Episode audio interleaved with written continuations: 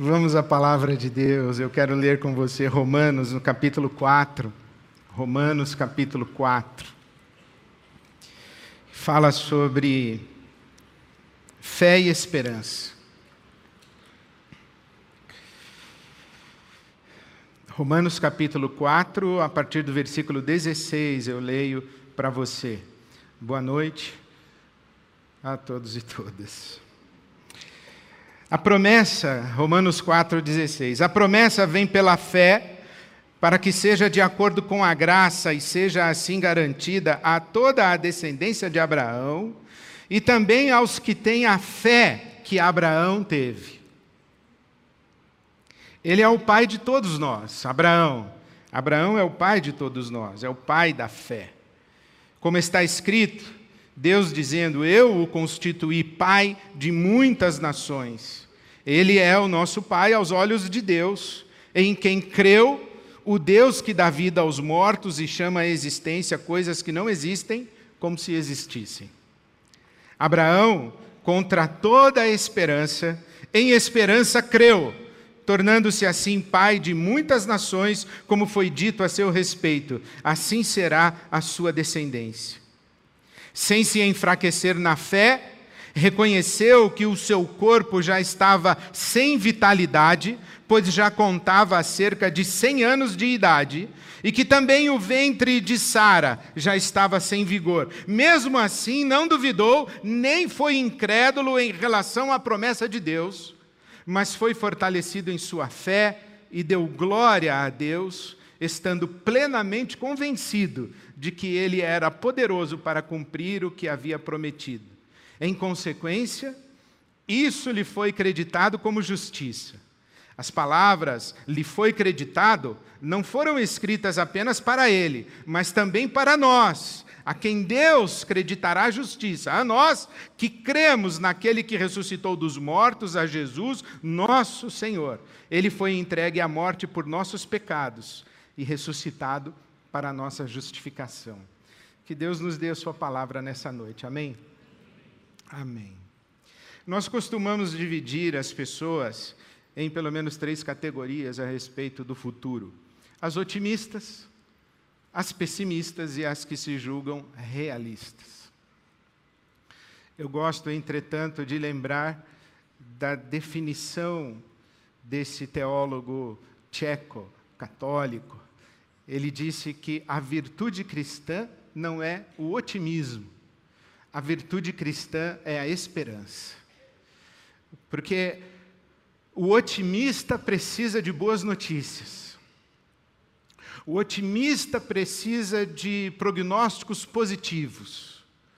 Precisa de tendências que apontem possibilidades o otimista, ele não é otimista a partir de si. O otimista é otimista a partir da análise que faz da realidade, das notícias que ouve, das informações que detém. Então ele pode ser otimista. Pelos dados que me foram apresentados ou me são apresentados, pelas probabilidades, pelas estatísticas, por aquilo que eu estou informado, então eu estou otimista a respeito do futuro. A esperança não, a esperança não precisa de notícia. A esperança não precisa de, de probabilidade, a esperança não lida com horizontes de possibilidades. Por isso é que aqui a palavra de Deus diz que Abraão creu contra toda a esperança. Isto é, sem motivos para ter esperança, teve esperança. Quando tudo à sua volta apontava na direção contrária do seu desejo, ou do seu futuro idealizado, ele continuou crendo.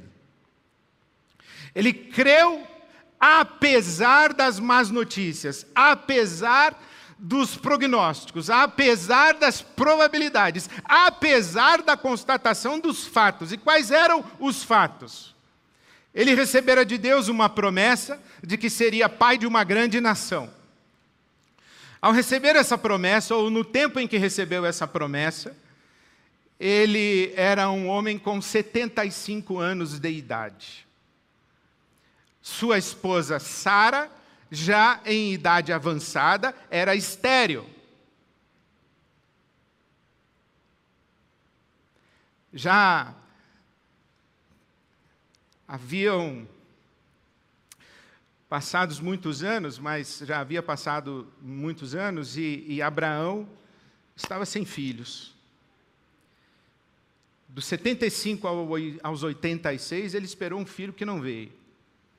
Quando ele completou 86 anos, a esposa dele, Sara, o chamou e disse: Olha, eu acho que eu não vou mais dar a você filhos. Então tome uma de nossas servas e tenha filhos com ela. Àquela época, numa sociedade patriarcal e absolutamente masculina, a mulher era tomada como posse. E as mulheres escravizadas poderiam gerar para os seus senhores filhos não para elas, mas para eles, e gerar para as suas senhoras filhos para elas, as suas senhoras. Foi isso que Sara recomendou que Abraão fizesse com essa mulher Agar. E Agar tem realmente um filho.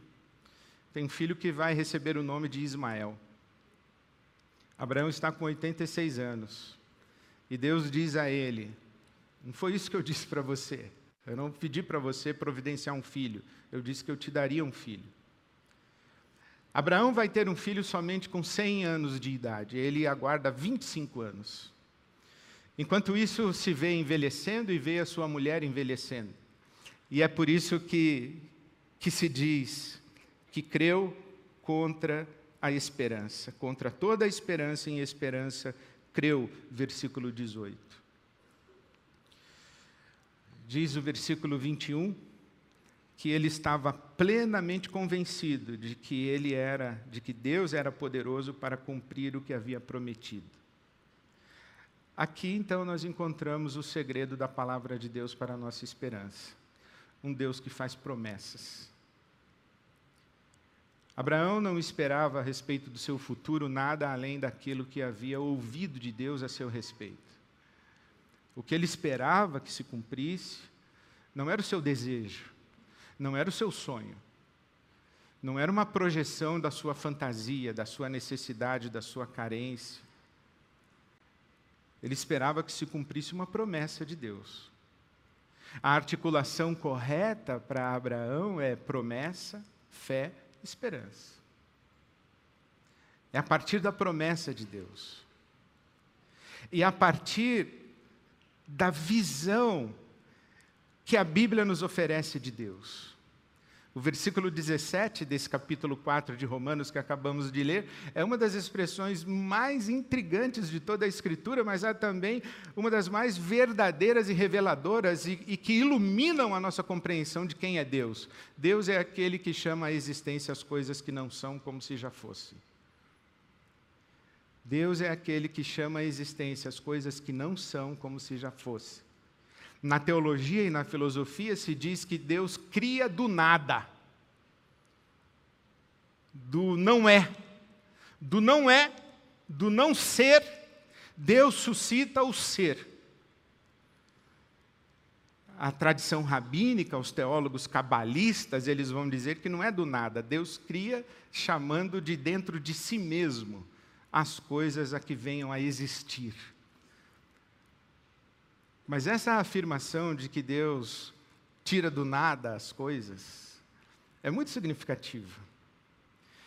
E eu faço esse link com ter fé e ter esperança.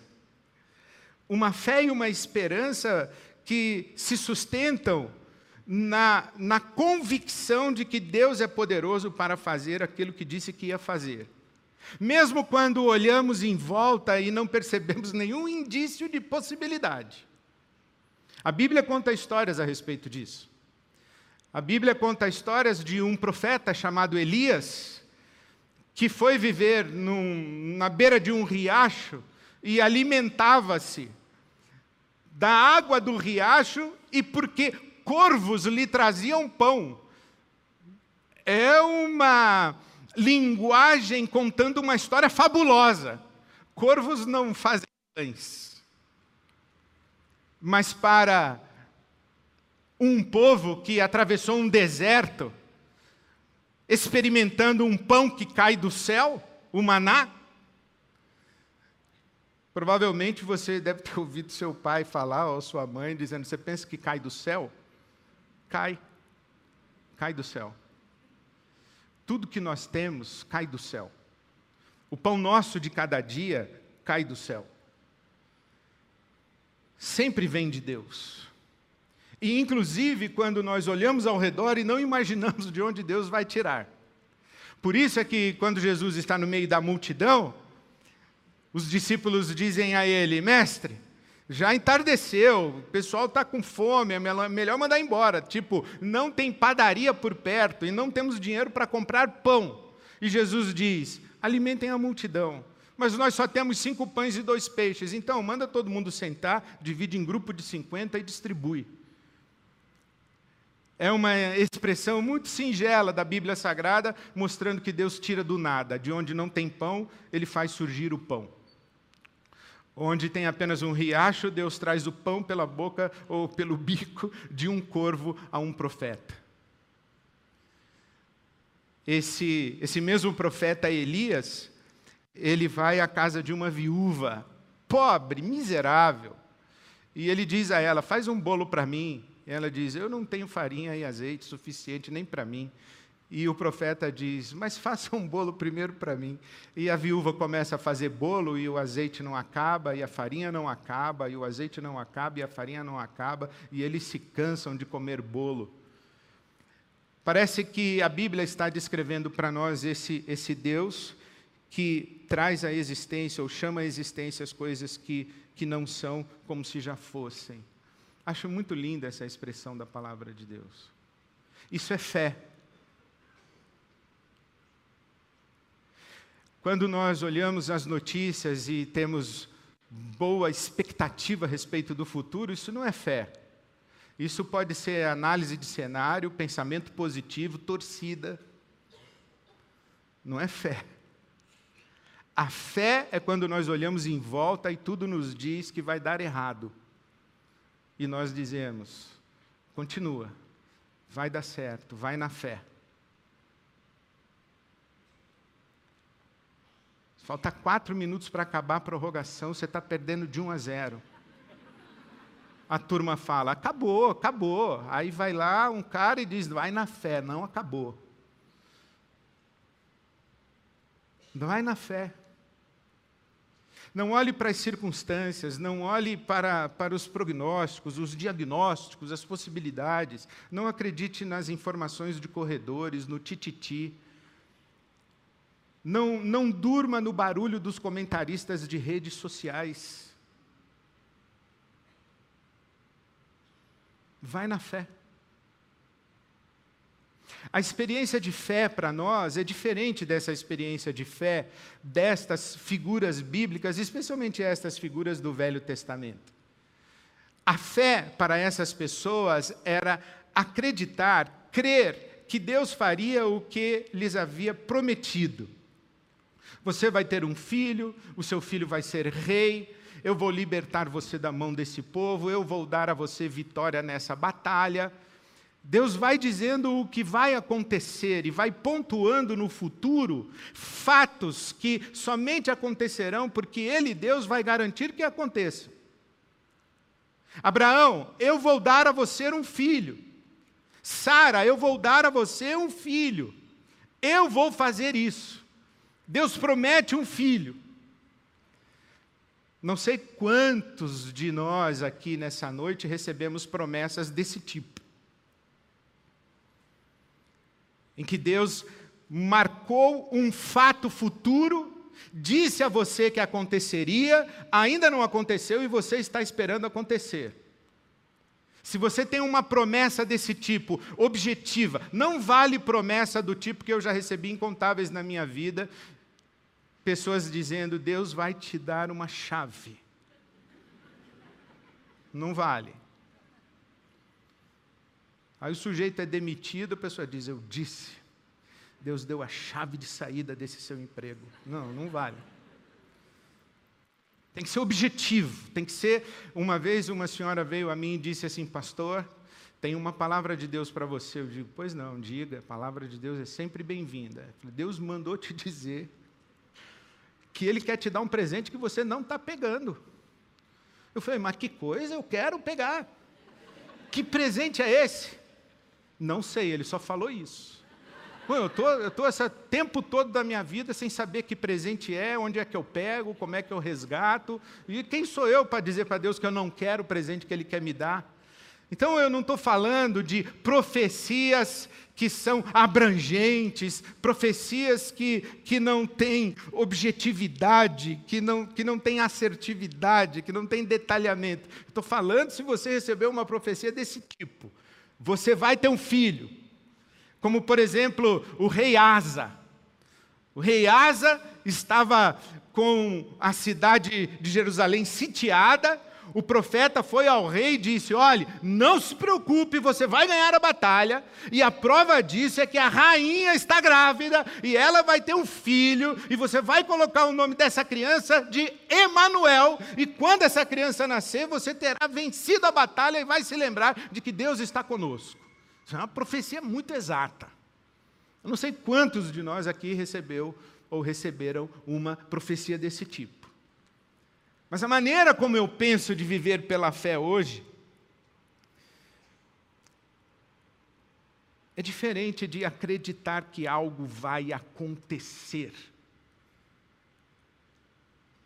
A maneira como penso de viver pela fé hoje é crendo que Deus é poderoso para fazer acontecer. O versículo 21 para mim é muito ilustrativo, muito pedagógico e encorajador. Abraão, aqui não diz que Abraão acreditava que teria um filho, embora acreditasse. Mas diz que Abraão acreditava em Deus, que lhe havia prometido um filho. Ele não acreditava no fato, embora acreditasse. Mas ele só acreditava no fato a vir a acontecer no futuro, porque ele acreditava não apenas no caráter do Deus que lhe prometera o fato, mas na capacidade, na competência e no poder de Deus para gerar o fato e fazer com que o fato se realizasse. Ele creu que Deus era poderoso para lhe garantir e lhe dar o que havia prometido. Ele creu em Deus, não naquilo que Deus ia fazer. Ele creu em Deus. Assim penso que vivemos pela fé, crendo e confiando no caráter de Deus, crendo e confiando na bondade de Deus, crendo e confiando que Deus pode, com licença da expressão, tirar um coelho da cartola a qualquer momento. De onde você menos espera, quando você menos espera, do jeito que você menos espera.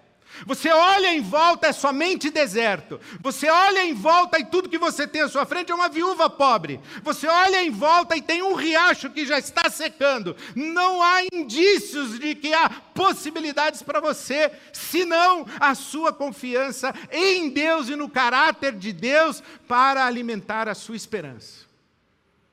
Isso é viver pela fé. Por isso, o que eu trago no coração para repartir com você hoje à noite é: faça aquilo que diante de Deus a sua consciência diz que você deve fazer. Viva com bom senso, com sabedoria, com integridade, com coragem, mas não deixe de caminhar quando as notícias ruins vierem bater a sua porta. Não desista quando as circunstâncias se configurarem contra você.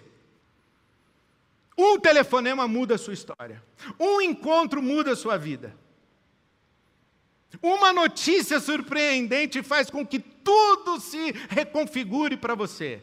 É numa fração de segundo. É Deus chamar à existência as coisas que não são como se já fossem, fazer aparecer do nada. Isso é fé. Nós andamos por fé, não porque acreditamos que coisas boas vão nos acontecer no futuro. Nós andamos por fé porque nós confiamos no Deus que cuida de nós. E quando a Lorena diz para nós, Deus mandou te dizer, isso vai passar, Deus mandou te dizer que vai acontecer, o que, que vai acontecer? Faço a menor ideia, mas se é Deus que vai fazer, louvado seja o Senhor. Eu me lembro que tive que dar uma notícia de falecimento. E quando eu cheguei para falar com o vovô que a sua neta havia falecido, ele me disse: notícias que o pastor traz são sempre boas. Eu pensei, Senhor. Mas ele não estava falando do pastor, ele estava falando de Deus. Isso é fé. Eu não sei qual é a notícia, mas eu sei que Deus está aqui. Eu não sei qual é a notícia, mas eu sei que Deus é poderoso para fazer acontecer. O quê? Sabe que há, há ocasiões na nossa vida que é melhor que a gente nem saiba o quê? É melhor que a gente descanse. Eu já usei desse púlpito várias vezes que o Senhor nosso Deus é especialista em dar sustos de misericórdia. E eu já profetizei na sua vida e já desejei, já orei por você para que você tomasse sustos de misericórdia. Pois é o que eu profetizo de novo hoje à noite para você, junto com as canções que nós ouvimos, junto com os louvores que nós entoamos, junto com esse recado que recebemos. Fé, meu irmão, minha irmã, sem medo do futuro não otimismo. E não vem com esse papo de eu sou realista. Realista é um pessimista disfarçado. Esperança, meu irmão. Esperança, minha irmã. Vamos fazer aquilo que a nossa consciência diz que é o certo. Vamos seguir o nosso caminho de coerência. Assim eu tenho vivido diante de Deus e vou continuar vivendo. Sabe que eu acabei de me lembrar, não tinha planejado falar isso, eu acabei de me lembrar da história do missionário que estava sendo entrevistado. E os jovens estavam perguntando àquele, àquele homem, dizendo o seguinte: Como você viveria se você soubesse que morreria daqui a uma semana? E o missionário disse: Eu viveria exatamente como estou vivendo hoje.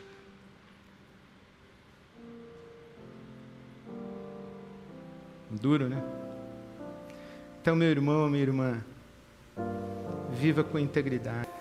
Você que está olhando em volta e não vê saída, não vê solução, não acha, acha assim, acabou. Não sei como. A Ana Alzira, nossa missionária, nossa pastora, Ana Alzira Nascimento, me ensinou a orar assim há muitos, muitos anos atrás. Situações na vida que a gente olha e diz como é que Deus vai sair dessa.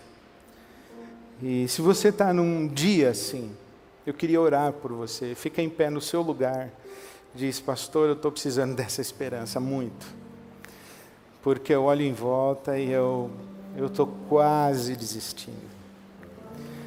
Meu irmão, minha irmã, esperança, esperança, esperança.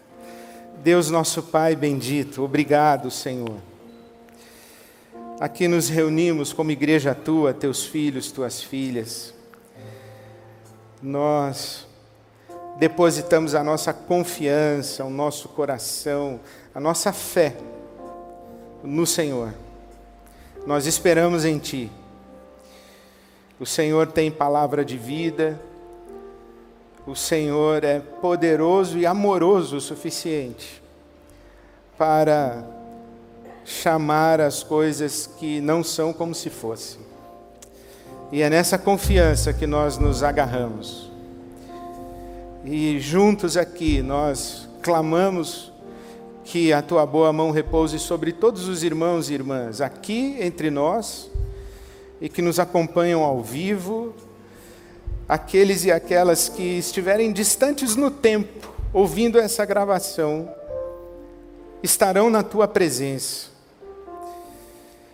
E por todos estes e essas nós oramos que o Senhor sopre caminhos de vida, renove a esperança, devolva a alegria, que o Senhor tire do nada as boas notícias, as palavras de misericórdia, que a tua graça seja eficaz na vida destes queridos, que eles celebrem contigo, que encontre, que encontrem mais do que as respostas que estão buscando e que sejam surpreendidos pela tua bondade, pela tua generosidade, pelo teu amor, pelo teu cuidado, que eles tomem um susto com o teu amor por eles. Que seja assim, Pai, para a glória do teu santo, santo e bendito nome que celebramos aqui nessa noite.